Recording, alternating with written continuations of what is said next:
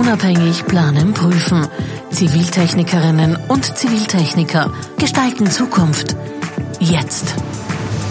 Dann äh, darf ich äh, herzlich begrüßen zu unserem Aperitif der Kammer der Ziviltechnikerinnen und Ziviltechniker. Vielen Dank fürs Kommen. War ja auch äh, recht spontan die Einladung. Äh, umso mehr freut mich, dass wir so viele Gäste begrüßen dürfen. Und äh, es freut mich äh, besonders, dass wir auch tolle Gesprächspartner gefunden haben, um ein bisschen das Thema der Biennale zu reflektieren. Ich denke, wir sollten das eigentlich jetzt öfter machen. Ich freue mich sehr, dass äh, Hermann Tschech uns seine Zeit widmet. Ich brauche ihn zwar nicht vorstellen, aber ich, ich mache es trotzdem.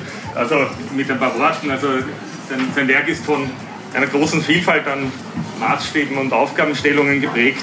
Und äh, seine Arbeiten sind eigentlich immer sehr stark kontextualisiert und allein deshalb sind sie, und das hängt dann ja auch mit unserem Thema zusammen, vorbildlich für eine Architektur der Demokratie, aber auch eine Architektur des Klimaschutzes.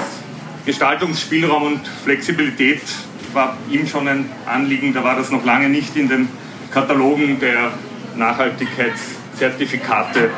Mit ihm gemeinsam hat das Kollektiv ACT heuer den österreichischen Pavillon gestaltet und äh, stellvertretend für ACT äh, darf ich Dr. Harald Trapp begrüßen, Soziologe und Architekt.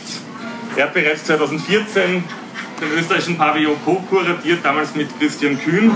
Auch ein demokratiepolitisches Thema, Places of Power, in Architektur von Parlamenten. 2019 hat er zusammen mit äh, jungen Architektinnen in Wien das Architekturkollektiv ACT gegründet. Architektin Marianne Durig äh, haben wir gewinnen können als äh, eine der großen Wettbewerbsarchitektinnen unserer Zeit. Unzählige erste Preise hat sie in den letzten Jahren gewonnen und Anerkennungen. Und wir haben heute bei der Führung auch gehört, dass die Gestalter des Pavillons das Beteiligen nicht unbedingt als Planen durch Laien, so wie man das vielleicht noch in den 70er Jahren begriffen hat, verstanden wissen wollen. Dazu werden Sie uns vielleicht noch was sagen, sondern als Hineinholen der Staat, der Gesellschaft in, in dem Fall den Ausstellungsbereich. Mich hat ein bisschen erinnert euer Konzept beim Campus der Religionen, wo ihr auch noch die kleinste Religionsgemeinschaft hineinholen wolltet in einen gemeinsamen großen Raum. Ich darf begrüßen Dr. Gerald Bass, der ist seit dem Jahr 2000 und noch bis heuer, noch bis diesen Sommer Rektor der Universität für angewandte Kunst. Als Vizepräsident der Rektorenkonferenz von 2008 bis 2015, aber auch als Sprecher der österreichischen Kunstuniversitäten hat er sich immer wieder auch zu demokratiepolitischen und bildungspolitischen Themen sehr pointiert, wie ich finde, geäußert. Er ist ein scharfer Kritiker des Universitätsgesetzes 2002 und von Studiengebühren, also Bildung, an der Bildung sollen alle beteiligt bleiben, ist, glaube ich, ein Anliegen. Und glaube, seine Nachfolgerin ist auch am Weg, aber noch nicht angekommen. Die Frau Professor Petra Schaperinkel. Last not least unsere Sektionsvorsitzende der Architektinnen und Architekten der Länderkammer Wien Niederösterreich-Burgenland, Evelyn Rudnitzki. Sie führt gemeinsam mit drei weiteren Partnern das Architekturbüro Pool Architektur, auch eine Wettbewerbsarchitektin mit Leib und Seele, würde ich sagen. Und äh, sie ist äh, mit diesen demokratiepolitischen Prozessen eben in ihrer Tätigkeit in der Kammer befasst und kämpft hier ja auch äh, darum, dass das Feld der Beteiligung von Architektinnen und Architekten an der Gestaltung der gebauten Umwelt offen bleibt. Im Wesentlichen wollen wir unter dem Titel Architektur als Beteiligung, Kompromiss und Ergebnis das Entwerfen für eine demokratische Gesellschaft anreißen. Diese Beschäftigung mit dem Thema gibt es schon sehr lange. Ich habe aber trotzdem den Eindruck, dass sich hier etwas in den letzten Jahren geändert hat. Einerseits ist die Gesellschaft auch offener und selbstbewusster geworden. Also es gibt das Thema, vielleicht seit 150 Jahren, seit der französischen Revolution, gibt es das Anliegen, wie, wie baut man, wenn man jetzt keinen Portalherrn hat, der als Auftraggeber von Gottes Gnaden jetzt genau einen Künstler, einen Architekten, eine Architektin herauspickt. Die Antwort war eigentlich der offene Wettbewerb. Das war eigentlich die Antwort auf die Frage, wer soll die Umwelt gestalten. Nicht? Also das heißt, Experten, die sich damit befassen, äh, entscheiden über Projekte von Kolleginnen und Kollegen. Das äh, hat sich in den letzten Jahren im positiven Sinne dahingehend weiterentwickelt, dass wir oft vielleicht auch vorgeschaltete Verfahren haben, wo wir Nutzerinnen und Nutzer einbinden. Es äh, kommt nachher im Zuge eines Auftrags dazu, dass wir mit sehr vielen Behörden, äh, Stakeholdern, vielleicht auch Bürgerinitiativen uns auseinandersetzen müssen. Und oft ist das Ergebnis, was zu bauen ist, ein Kompromiss, was vielleicht auch früher immer, aber manchmal vielleicht stärker heute. Aber ein Kompromiss muss nicht vielleicht von vornherein negativ sein. Das ist vielleicht das Wesen eines Rechtsstaats und einer Demokratie. Und ein anderer Aspekt, der noch da drinnen ist, ist, wir bewerten immer mehr Architektur. Wir tendieren dazu, jetzt im Sinne auch des Klimaschutzes, gibt es die Tendenz, dass man versucht, Qualität von Architektur, die Umweltverträglichkeit von Architektur zu bewerten. Und da sind dann auch Punkte drinnen, wie ist das äh, sozialverträglich oder ist das Gebäude flexibel? Ist es baukulturell nachhaltig, weil es so gut gestaltet ist, dass es lange steht? Und dafür kriegt man aber dann Punkte. Und das ist ein bisschen für mich die Frage, ob das jemals funktionieren kann. Und äh, die Frage würde ich jetzt gleich gerne an Architekt Tschecher geben. Wie habt ihr, also ich würde jetzt nochmal zurückgehen zum Kern, also warum wir hier sind, wie habt ihr den Prozess der Beteiligung gesehen? Ich habe es jetzt heute in der Führung so verstanden, dass Beteiligung war immer, die Stadt beteiligt sich am Raum, aber nicht unbedingt an der Planung. Wie war hier die Erfahrung und wie war hier die Ambition? Die Zusammenarbeit zwischen ACT und mir ist durch eine Einladung des Kollektivs ACT entstanden. Das hat punktuelle personelle Kontakte gegeben, aber prinzipiell hat ACT, nachdem die grundsätzliche Entscheidung über den Inhalt des Biennale-Projekts äh, schon da war, hat eben diese Einladung stattgefunden und die Reihenfolge Akt und Hermann Tschech ist also nicht nur alphabetisch, sondern auch inhaltlich begründet. Es ist für, für mich natürlich erfreulich gewesen, dass meine Position für die differenziert und breit genug war, dass sie damit was anfangen konnten. Die Zusammenarbeit hat sich nicht ganz ohne Friktionen gestaltet, aber auch von den 17 Mitgliedern von ACT sind ja nicht alle gleicher Meinung gewesen. Also diese kollektive Entscheidungsfindung beim Entwurf ist auch etwas, was mir ja nicht fremd ist. Ich bin mit Teamarbeit aufgewachsen. Ich bin vielleicht zumindest in Wien der letzte lebende Schüler von Konrad Wachsmann, also der letzte Teilnehmer an Konrad Wachsmanns Seminaren, der ja die Anonymisierung des Entwurfs explizit betrieben hat. Manche Entscheidungen in einer Mehrzahl von Entscheidungsträgern ist dauert, manche Entscheidungen dauern ein bisschen länger, aber es wird, wenn alle engagiert sind, wird es nicht schwächer, sondern im Gegenteil, die Ideen und ihre Realisierung und, und ihre Diskussion schaukeln sich ihm gegenüber auf und werden also besser. Harald Trapp, darf ich dich auch äh, bitten, also die Arbeitsweise vom Kollektiv ist ja auf jeden Fall ein ein spannendes Thema in dem Kontext. Und ähm, wie bist du eigentlich äh, überhaupt zu der Gründungsidee gekommen? Das geht ja schon sehr stark von dir aus oder hat sich das Kollektiv geformt und du bist nur ein Kristallisationspunkt davon? Und wie hat die Zusammenarbeit dann beim Pavillon funktioniert? Ja, die Initiative ist von mir ausgegangen, aber dann war es natürlich sofort so ein Prozess, wo sich so eine Kristallisation herausgebildet hat. Zu der Beteiligung ist zu sagen, wie der Herr Tschech schon angedeutet hat, im Prozess des Entwerfens war das bei uns immer sehr interessant. Man könnte das mit dem Begriff des konflikthaften Konsenses erklären. Also das, was die Chantal Mouffe, eine belgische Soziologin, immer so erklärt, dass es eigentlich nicht darum geht, einen kleinsten gemeinsamen Nenner zu finden, sondern dass bestimmte Positionen durchaus stehen bleiben dürfen und auch ihre Kraft weiter entfalten und vielleicht später dann auch wieder zum Zuge kommen aber dass eigentlich eben dieser Konflikt nicht versucht wird, irgendwie einzuebnen, sondern positiv und produktiv wirksam gemacht werden soll. Und das ist eigentlich auch das, was wir versuchen ein bisschen als Interpretation der Stadt mit dem Pavillon zu machen, dass man sagt, wie Menschen in Nachbarschaft miteinander leben, ist ja auch so. Man sucht sich seine Nachbarn nicht aus. Man muss mit ihnen irgendwie auskommen. Es sind unterschiedliche Positionen. Architektur hat die interessante Eigenschaft, dass durch dieses einfache Aufstellen einer Wand oder durch den Umbau jetzt dieses Pavillons solche Nachbarschaften entstehen können. Und dann geht es eben darum, dass jetzt nicht das endlos und bis zum letzten ausgehandelt wird, dass man einen Konsens findet, sondern man findet, man arrangiert eine Art von Zusammenleben, wo eben dieser Konflikt zum Teil bestehen bleiben kann, aber zum Teil natürlich auch für beide sehr so interessant wird, dass man sich kennenlernen möchte und in einen Austausch kommt.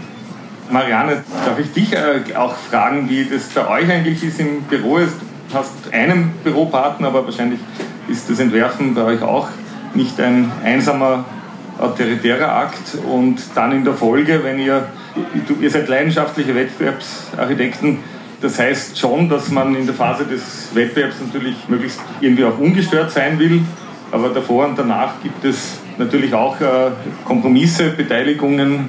Wie erlebt ihr das? Ich muss sagen, bei uns im Büro ist es tatsächlich so, dass wir, wenn wir Wettbewerbe machen, das auch sehr breit versuchen immer anzulegen. Äh, wir diskutieren sehr viel, es bringt jeder seine Ideen ein. Ich finde auch interessant, dass man das, also lässt sich auch dann äh, meistens nicht mehr sagen, von wem jetzt welche Idee kommt. Aber es ist ein Wettbewerb. Also in, in dieser Wettbewerbsphase ist jetzt sozusagen ein interner Beteiligungsprozess zwischen uns und unseren Mitarbeitern. Aber was ich natürlich schon finde, und das macht natürlich den Wettbewerb, den man dann macht, oder die Aufgabe, die man gestellt bekommt, äh, letztlich dann fassbarer oder einfacher für uns, äh, wenn ein Wettbewerb sehr gut vorbereitet ist und man sozusagen mit den Nutzern eines künftigen Gebäudes oder einer, einer Aufgabe, die man halt gestellt kriegt, eine gewisse Vorarbeit geleistet hat. Also wenn ein Wettbewerb sehr gut vorbereitet ist, wenn, wenn der Bauherr sozusagen weiß, was er will und, und Nutzer eingebunden hat, dann ist, glaube ich, das Ergebnis besser oder dann kommt man zu guten Ergebnissen und kann sozusagen einen robusten Entwurf für eine bestimmte Aufgabe abliefern.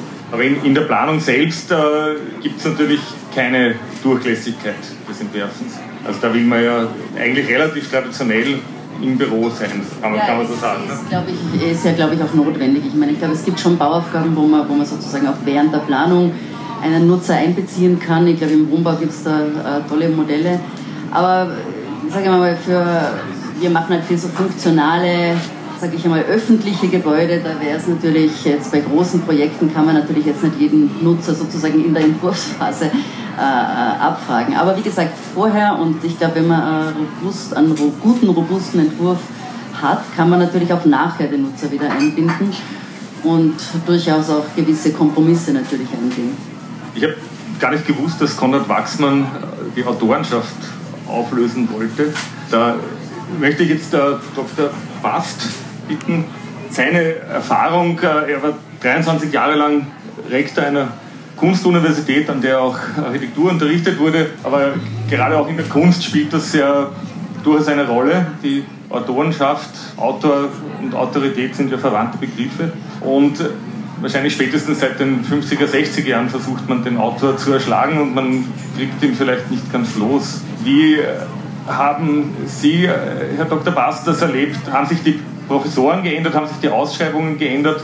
Ändert sich äh, die Ausbildung auch, sowohl bei den Architektinnen, aber auch bei den Künstlern, Künstlerinnen? Gibt es hier auch Fehlstellen, wo wir noch nicht, gerade in dem Bereich, vielleicht noch nicht gut genug aufgestellt sind, auch für eine demokratische Gesellschaft? Es hat sich vieles geändert in den letzten 20 Jahren, das merken Sie selbst und haben Sie selbst miterlebt, auch an der Universität. Und trotzdem, wie soll ich das jetzt dezent sagen, muss sich noch sehr viel ändern. Manchmal habe ich den Eindruck, es läuft uns allen die Zeit davon, in der Geschwindigkeit, wie sich die Lebensbedingungen ändern gerade und in den nächsten Jahren noch ändern werden. Da rede ich jetzt gar nicht von dem Klimawandel und gar nicht äh, so sehr von künstlicher Intelligenz, die alles über den Haufen werfen wird, auch und nicht zuletzt in der Architektur. Was Sie angesprochen haben, den Autorentitel, das ist für mich ein, ein Stichwort. Dieser eine Künstler, die eine Architektin als, als Autorin, das glaube ich wird immer weniger wichtig, weil, und das sehen wir zum Teil auch hier in der Biennale in Ansätzen es immer mehr notwendig wird, dass unterschiedliche Personen aus unterschiedlichen Disziplinen zusammenarbeiten. Die Herausforderungen, die sich uns stellen, eine immer dichter werdende urbane Gesellschaft. Wir alle wissen, äh, in wenigen Jahren wird die Urbanisierung weltweit äh, explodieren. die alternde Gesellschaft. Wir werden immer älter, das äh, verändert die Lebensbedingungen. Es wird eine unglaubliche Menge an Migration geben in den nächsten 15, 20 Jahren. Dagegen ist das, was wir 2015 unter der Migrationskrise erlebt haben, wird ein Lehrkall gewesen sein.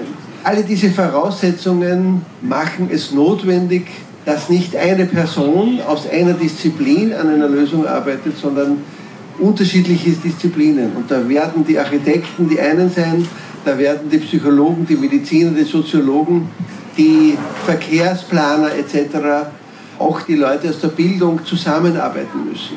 Das ist eine riesige Herausforderung, die beginnt äh, jetzt ganz langsam und nicht zuletzt an der angewandten, an den Universitäten. Eine schwierige Übung.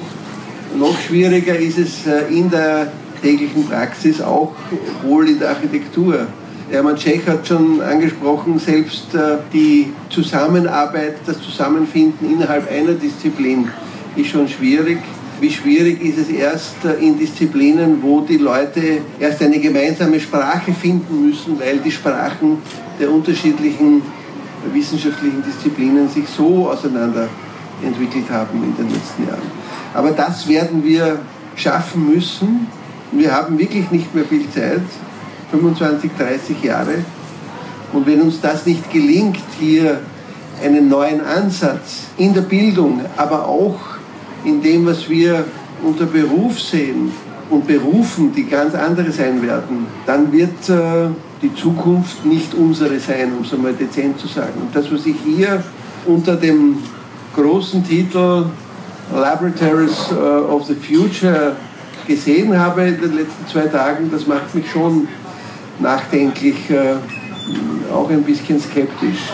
Das, was äh, Hermann Tschech äh, und sein Team eingefordert hat, dass es eigentlich um das Zusammenleben der Leute geht, ist einer der wenigen Ansätze, die in die Zukunft weisen. Da sehen wir einen Ansatz, wo Baumaterialien ausgestellt werden, einen Ansatz, wo Plastik ausgestellt wird, einen Ansatz, wo komme ich gerade aus Belgien, wo Pilz äh, als Baumaterial verwendet wird, etwas, was an der Angewandten schon vor zehn Jahren äh, wissenschaftlich erforscht wurde.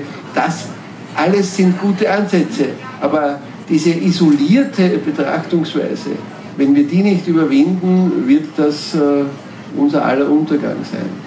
Klingt jetzt ein bisschen dystopisch, aber es soll eine Ermunterung sein ist ja wichtig, nicht? Also das ist ja der Grund, warum wir hier äh, auch das Gefühl hatten, wir wollen über das Thema sprechen, weil es fühlt sich äh, nicht so an, als würden wir die Weichen in die richtige Richtung stellen.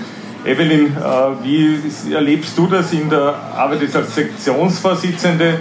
Kommen ja laufend Auslobungen hinein, neue Gebäude sollen geplant werden, äh, Raumprogramme, Bauaufgaben, aber eben auch Verfahrensarten, teilweise ist das ja durchaus auch sehr kreativ, was man sich da einfallen lässt, wie ein Verfahren ausschaut. Hast du den Eindruck, dass äh, wir hier einen Paradigmenwechsel erleben, der dem gerecht wird, was man eigentlich, wenn man die Zeitung aufschlagt, sein müsste? Also ähm, bei diesen Wettbewerbsanfragen, die wir derzeit bekommen, kann ich das eigentlich nicht wirklich erkennen. Es ist so, dass die ähm, eigentlich wie immer aufgestellt sind. Wir müssen als Kammer nach wie vor dafür kämpfen, dass die Arbeitsbedingungen für unsere Kolleginnen und Kollegen im Wettbewerb, äh, dass das in Ordnung ist, dass sie nicht zu viel Zeit aufbringen müssen für die Wettbewerbsarbeit, aber auch äh, preislich auch gut entlohnt werden für die Arbeit, die sie da leisten. Also unsere Architekturbüros leisten ja, äh, also die gehen in, in, Vorleistung mit dieser ganzen Wettbewerbsarbeit. Das kann man sich ja gar nicht vorstellen, wie viel Geld wir da reinstecken, ohne zu wissen, ob wir dann nachher auch einen Auftrag bekommen oder einen Preis bekommen. Wenn man einen Wettbewerb von zehn gewinnt, ist das ja eh schon großartig. Also wir leisten da sozusagen eine baukulturelle Vorarbeit, die äh, nicht entlohnt wird, weil wir dann nachher, auch wenn man den Auftrag bekommt, wieder um unser Geld kämpfen müssen und auch da wieder runtergehandelt werden von den Auftraggebern, obwohl wir ja da eigentlich dann umso mehr bekommen müssen, um dann in Zukunft wieder Wettbewerbe machen zu können. Also wir leisten mit unserer Arbeit sehr viel für die Baukultur und das wird äh, von den Auftraggebern eigentlich nicht gesehen und auch von der Politik nicht gesehen, was wir da machen. Im Gegenteil, also es wird nicht besser. Ich würde trotzdem auch noch ganz kurz zur Mitbestimmung was sprechen. Also ich habe in den 90er Jahren hatte ich das Glück, mein erstes Projekt, das ich geleitet habe, das war die Sargfabrik. Und ich bin da äh, in einen Mitbestimmungsprozess reingekommen, das, den ich vorher überhaupt nicht gekannt habe. Und ich habe da wahnsinnig viel gelernt in den Jahren. Und es war ein großartiges Projekt, wo wir als Architektengruppe, das war damals Baukünstler Kollektiv bzw. BKK 2, wo auch meine Kollegen schon mitgearbeitet haben. Und das waren wirklich über Jahre, war das in intensivster Zusammenarbeit mit unserem Auftraggeber, haben wir da dieses wunderbare Gebäude entwickelt. Und da ist wirklich alles besprochen worden. Also die Inhalte, die Form, die Farben, die Fenster. Es ist alles so lange besprochen worden zu Beginn, bis alle im Verein damit einverstanden waren. Und es ist dann im Laufe der Zeit, ist es dann auf die Mehrheit gewechselt. Aber es war ein großartiger Prozess, den ich da gelernt habe. Und so müsste für mich eigentlich Architektur funktionieren. Also das zeichnet sich dann auch dadurch aus, dass die Bewohner nachher das Ding lieben, damit leben. Die sind ja alle dort geblieben. Ich glaube, die leben jetzt sogar noch alle in ihren Wohnungen. Also bis zur Badewanne wurde das sozusagen alles äh, extra entworfen. Und es bedingt eine Identifizierung. Und das ist heutzutage noch wichtiger wie damals. Und das kann man eigentlich nur äh, anregen, dass es, dass es in der Richtung weitergeht. Und äh, diese Mitbestimmung erlebe ich auch derzeit in der Kammer. Das ist toll. Und ja, ich würde es auch gern äh, in den Wettbewerbsbereichen erleben, aber soweit sind wir noch nicht. Ich hätte jetzt gern eine Frage an die Runde gestellt, so eine klassische Funktionärsfrage. Wir sind ja von der Kammer, das können wir nicht verleugnen. Und wie finden wir jetzt eigentlich zu solchen Strukturen, Modellen, wie wir Zusammenarbeit, Beteiligung vielleicht besser organisieren können? Was braucht es da? Für mich ist es natürlich immer so eine Abwägung zwischen einem guten Kompromiss, den wir wahrscheinlich anstreben, und der Gefahr einer Verwässerung. Und deswegen wird so oft für mein Gefühl nicht äh, genau diese große Beteiligung gesucht. Aber für welche Art von Verfahren, von Strukturen sollten wir uns als Kammer einsetzen, damit da was weitergeht? Ich glaube, wir reden da von zwei Themen, die wir da ein bisschen vermengen. Das eine ist der Wettbewerb und das andere ist die Kollektivierung oder was immer des Entwurfs. In beiden Fällen handelt es sich um Demokratisierungsbedarf oder Wunsch, aber beim Wettbewerb handelt es sich unter Umständen um die Demokratisierung einer Vergabeentscheidung. Und bei der Demokratisierung des Entwurfs handelt es sich um Teamarbeit. Und zwar Teamarbeit in, nicht in dem Sinn, dass verschiedene Fachleute, Fachsparten ähnlich wie beim Film, zusammenarbeiten müssen, die verschiedene technologische Bereiche betreiben und die in einer Vorstellung des Superarchitekten als Generalist zur Koordination gebracht werden sollen. Das stimmt auch. Also zum Beispiel ja, ich will jetzt gar nicht auf, ein, auf eines der Bereiche eingehen, aber in einem Fall geht es darum, wie kann man Vergabeentscheidungen demokratisieren und im anderen, wie kann man den Entwurf demokratisieren oder kollektivieren. Wenn wir über den Wettbewerb reden, dann würde ich eine gewisse Skepsis anmelden. Es gibt eine gewisse Naivität der Architekten für das Allheilmittel Wettbewerb, der nicht, dass der Wettbewerb nicht seinen Sinn hat. Zum Beispiel hat er schon den Sinn, dass ein durch Wettbewerb nahegelegtes Projekt einfach eine politische Autorität hat, die ein anderes Projekt nicht so ohne weiteres hat. Ein durch einen Wettbewerb gedecktes Projekt kann politisch schwerer verändert und äh, entstellt werden. Aber andererseits sollte man sich schon ein bisschen überlegen, dass der Wettbewerb nicht unbedingt ein Verfahren ist, das in allen Fällen mit Sicherheit die Qualität garantiert. Wettbewerbsergebnisse haben auch den Charakter, dass sie begünstigen eine gewisse Verfahrensgeschicktheit, die nicht unbedingt mit Qualität zu tun hat, nämlich dass man in drei Wochen eine Lösung findet, die ein Juror in zwei Minuten versteht. Gerade die Projekte, die komplex sind und die alles offen lassen oder vieles offen lassen, weil es noch gar nicht überlegt werden kann in einem äh, Entwurfsprozess, gerade diese Heterogenitäten, die ja auch durch die Sache bedingt sind, die rufen Zweifel hervor. Und solche Projekte kommen dann nicht unbedingt zu Ende. Also das ist nicht immer das Allerbeste. Aber wie gesagt, da müsste man drüber nachdenken und die Verfahren einfach einmal analysieren. Es gibt auch historisch alle möglichen Wettbewerbsverfahren, die völlig außer Acht äh, gekommen sind. Das andere ist die Demokratisierung des Entwurfs, also wie gesagt nicht die Mitwirkung von Fachkonsulenten, sondern die Demokratisierung der Entwurfsentscheidungen. Und da spielt die Anonymität also die Anonymisierung dieser Entscheidungen schon eine Rolle. Und das heißt nicht, dass die Ergebnisse keinen Charakter haben. In einem Team, wenn das funktioniert, dann identifiziert sich ja jeder Teilnehmer oder jede Teilnehmerin mit dem Gesamtergebnis. Und deshalb glaubt er, alles ist von ihm. Und daher gehört diese Disziplin da dazu, dass man eben alle nennt und der Sache gar nicht nachgeht, was von wem ist, weil das gar nicht rekonstruierbar ist in allen Fällen sondern dass man das eben alles von allen ist. Aber das sind zwei verschiedene Themen. Ich weiß nicht, ob man über den Wettbewerb oder über diese Entwurfsstrategie reden soll. Ja, danke für die Aufdröselung. Die Frage ist für mich, ob es wirklich so unverwoben bleibt. Also jetzt, wenn man zum Beispiel das Beispiel von der Evelyn nimmt mit der Sargfabrik, dann glaube ich zum Beispiel, dass diese Art von Entwurfsprozess nicht in einen Wettbewerb gestrickt werden kann. Also das hängt schon zusammen. Ich glaube, das kommt ganz auf den Maßstab an. Es gibt derzeit mehrere Wettbewerbe, die am Laufen sind, äh, die als dialogische Verfahren äh, angeleiert wurden. Das sind aber eher städtebauliche Wettbewerbe.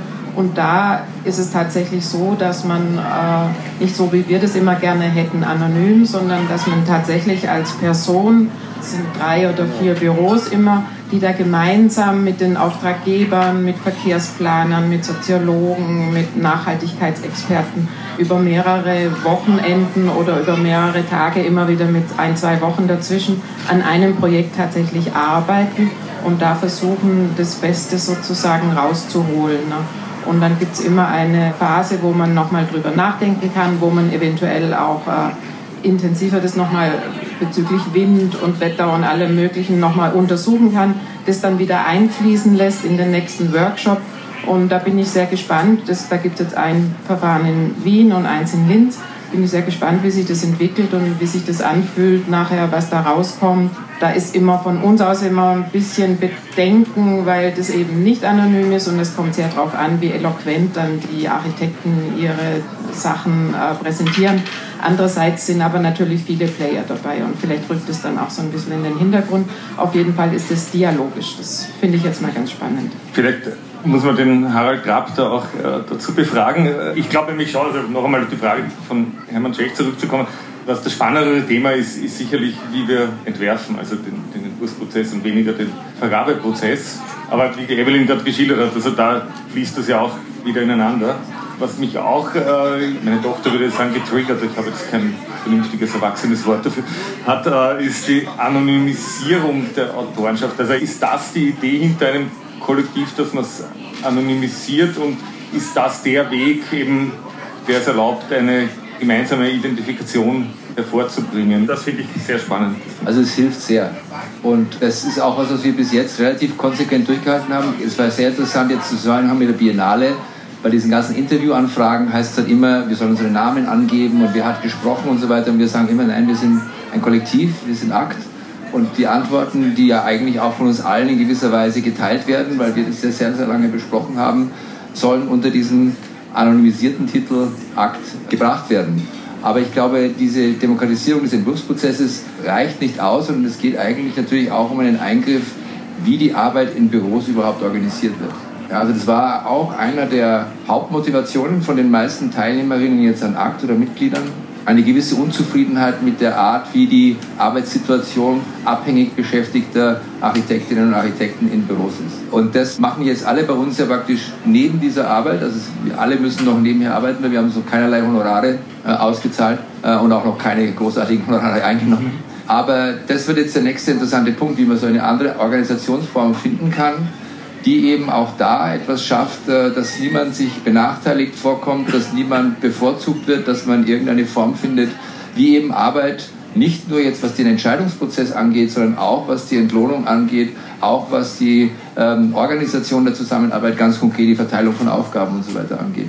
Und ich weiß nicht genau, inwiefern die Kammer da schon Modelle hat für solche Formen der Zusammenarbeit, aber das ist etwas, was uns sehr interessiert. Ich finde auch, dass das eine sehr spannende Frage ist und glaube auch, dass es eigentlich nicht zielführend ist für die Aufgaben, vor denen wir stehen, dass man eben mit vielen Akteuren sich sozusagen in der Planung austauscht. Und äh, bei größeren Wettbewerben ist man ja auch meistens schon aufgefordert oder man muss sogar eben dann auch noch Fachplaner in die Teams mit reinnehmen und da gibt es natürlich auch viel gegenseitige Beeinflussung und auch viel Auswirkungen auf das, wie man letztlich dann auch einen Entwurf vielleicht umsetzt. Ja. Also gerade diese Anforderungen auch an das umweltbewusste Bauen oder das klimaneutrale Bauen, da gibt es ja, also das, das kann man ja auch als, als Architekt allein gar nicht mehr alles bewältigen, was da, was da sozusagen für Aufgaben äh, einem äh, fluten, ja genau. Äh, ja, also wir machen ja auch ein gemeinsames Projekt und man sieht schon, da ist es irrsinnig wichtig, eben dieser Austausch, ja, äh, was sozusagen eben auch von den Fachleuten hereinkommt. Und ich glaube, man darf da keine Angst haben auch davor. Es ist auch das Gefallen, dieses äh, der kleinste gemeinsame Nenner, ja, das ist ja auch immer so ein bisschen die Gefahr dabei, vielleicht, oder, oder hat, habe ich schon gehört, aber ich glaube, dass das Projekt eben schon durchaus besser macht, eben wenn viele Beteiligte eben an einer Aufgabe arbeiten. Dieser eine Architekt sozusagen mit einem gewissen Stil, den gibt es wahrscheinlich immer noch, aber, aber immer weniger. Und ich finde ja auch spannend, dass man sozusagen eben mit verschiedenen Teams an jede Aufgabe immer dann auch ganz frisch und neu herangehen kann und, und Lösungen vielleicht eben nicht unbedingt formal dann äh, nur sind, sondern eben aus einem Kontext heraus äh, mehr geboren werden. Da hätte ich jetzt eine Frage in dem Zusammenhang an Dr. Bast. Ist das auf der Kunstuniversität, äh, man sieht vermehrt auch gemeinsame Professuren, sagen, also es ist nicht mehr, also es gab es ja glaube ich früher gar nicht eigentlich. Es gab glaube ich auch so Versuche, Transarts, war aber glaube ich ein zeitlich begrenztes Studium und es gab Versuche des übergreifenden Arbeitens, also schon quasi von der Disziplin her, also die man studiert. Hängt für mich auch zusammen, also dass man hier eigentlich ja weggeht, also von dem starken Autor, selbst also auch in dem Kunstbereich. Diese Duos, die Sie angesprochen haben, die gibt es äh, in der Architektur, aber auch in der Kunst, aber das ist an sich keine Besonderheit. Diese Duos gibt es auch im, im Architekturbetrieb äh, immer wieder. Das Spannendere ist diese disziplinenübergreifende Tätigkeit. Da gibt es äh, auch Kombinationen zwischen Design, Architektur, Urban Studies. Da gibt es ganz extreme Ausformungen, wo wir den Bogen spannen von der Philosophie über Hightech, Robotics, äh, künstliche Intelligenz bis zu äh, künstlerischen Methoden. Das ist äh, genannt worden, nicht der Versuch, diesen Supergeneralisten, der alles kann, in die Welt zu setzen, sondern der Versuch, äh, möglichst viele Menschen kommunikationsfähig zu machen. Das ist, äh, glaube ich, das Geheimnis in der Zukunft, die Kommunikationsfähigkeit. Also das ist, glaube ich, äh, ein wichtiger Punkt, der nicht bedeutet, dass die Expertinnen und Experten in einer Disziplin überflüssig werden. Aber diese Ergänzung ist, glaube ich, die, die große Herausforderung. Ja, die Struktur der Zusammenarbeit, ich glaube, das ist auch etwas, was wir als Kammer noch einmal üben müssen und auch, äh, wo wir vielleicht äh, neue Modelle auch vielleicht äh, über den Generalplaner hinaus diskutieren müssen und entwickeln. Weil wir müssen immer mehr Leistung integrieren und mir gefällt auch die Idee der Anonymisierung oder des Entwickelns im großen Kollektiv sehr gut. Die Frage ist, wie wir das wirklich angehen. Ich nehme ein bisschen mit, äh, also für mich ist Wachsmann und Anonymisierung des Autos oder das Auflösen des Autos, was für mich der Punkt ist, ist eigentlich, dass die Zukunftsfähigkeit eigentlich an der Kommunikationsfähigkeit oder Kommunikation auch der Schlüssel ist. Also einerseits eben fächerübergreifend, aber eben auch verstehend, empathisch, emotional. Und das machen wir jetzt am besten mit Prosecco und diesen Dingen und äh, üben jetzt kommunizieren und wünsche ich äh, einen guten Start in den Abend. Danke.